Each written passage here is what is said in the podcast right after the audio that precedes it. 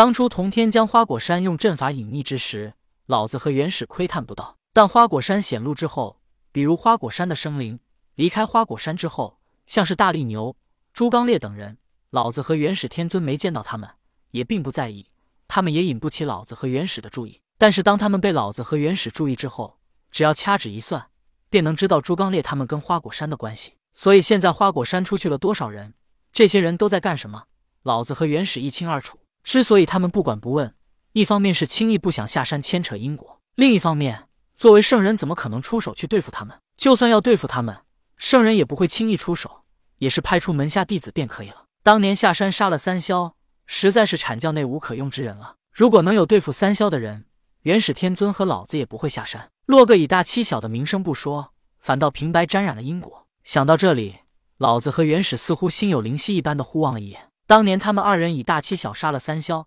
当然，当初在九曲黄河镇，元始天尊只杀了琼霄和碧霄。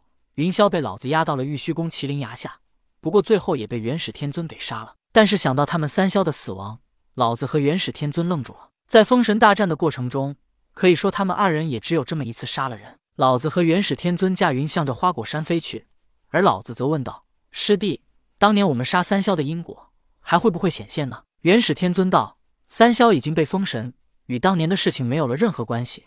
黄河谈有什么因果呢？”元始天尊口中虽然如此说。但他心里也犹疑不定。老子道：“因果终究会显现的，只是不知道何时才会出现。”顿了顿，老子又说道：“赤精子杀了殷红，广成子杀了殷郊，黄天化三岁就被清虚道德真君带走，普行孙被抛弃。这些因果不都是在他们封神之后才显现了出来吗？”元始天尊默不作声，老子也沉默不语。圣人身上牵扯到了这么大的因果，他们不知道将来这因果会以何种方式偿还。二人驾云来到花果山。自从童天见到江江之后，便一直陪着他治病救人，包括后来地里藏抓到了许多牛虻从西方归来，童天同样哪也没去，就这么陪在江江身边，日子也就这么一天天过去。突然，童天感觉到元始天尊和老子一同去了花果山。童天对还在专心治治熬药的江江说道：“江江，你先忙着，我回花果山一趟。”江江头也没抬，说道：“嗯，哥哥你快去快回。”老子和元始来到花果山之后，并没有擅入。毕竟这一次，他们想像当年签压封神榜一般，和同天立下协议。正所谓先礼后兵，实在不行，他们才会选择逼同天。之后没多久，同天驾云也回到了花果山，看到他们二人，同天不知道他们的目的，并没有把他们请进去，而是问道：“你们二人一起又来我花果山做什么？”老子笑道：“师弟，不请我们进去一坐吗？我们已经在这里等你半天了。”童天的脑海里回想起了当年他们逼迫通天教主签压封神榜的事。他们两个只要一起出现，准没什么好事。他们一同出现，逼通天教主签压封神榜，一同杀死三霄，一同破通天教主的诛仙阵和万仙阵。这么看来，老子和元始他们一同出现时，对童天来说都不是什么好事。不过此时童天对一切也不那么在意了，毕竟他与老子和元始并没有什么实际的利益纠葛，所以他将老子和元始让进了水帘洞，令马流崩巴四侯摘来了一些花果山特产水果给老子和元始享用。老子和元始一边吃着水果，一边思索着如何跟童天说起。老子看了元始一眼，元始放下手中水果，道：“师弟，如今你对三界格局有何见解？”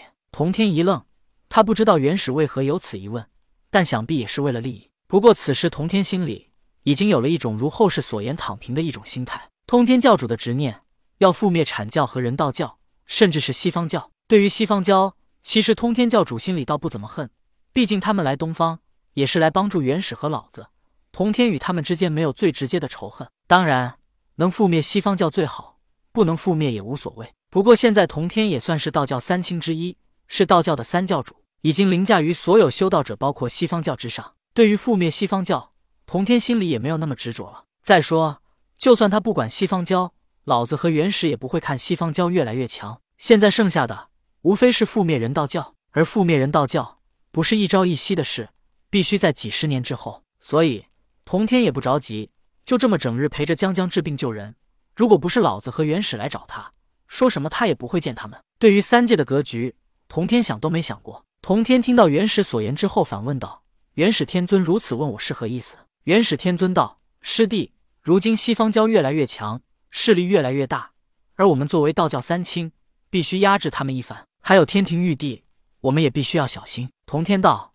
我也劝你们收手吧。作为圣人，我们又是道教三清，凌驾于所有修道者之上，已经拥有了无边气运，又何必再去做争权夺利的事呢？无论他们如何强大，都是在我道教之下。老子道：师弟，你错了。我们是道教三清，是道教三教主。可是当道教在创立之后，那么道教就仅仅是一个教派，无论是谁都可以做道教的教主。接着，老子以很重的口气说道：“包括西方教二教主，他们也可以做道教教主。”元始天尊也在一旁说道：“师弟，你总不想看我们辛辛苦苦创立的道教被西方教所得吧？”童天嘴角轻轻的一撇道：“说来说去。”不还是为了争权夺利吗？纵然我不做道教教主，难不成他们还能剥夺我的圣位吗？虽然对修道者来说成圣很难，但成圣之后便能立万劫而不灭。可以说圣人已经拥有了圣位，纵然能把圣人打入轮回，但却无法杀死他。元始天尊道：“师弟，为兄知道你的意思，可是你想过没有？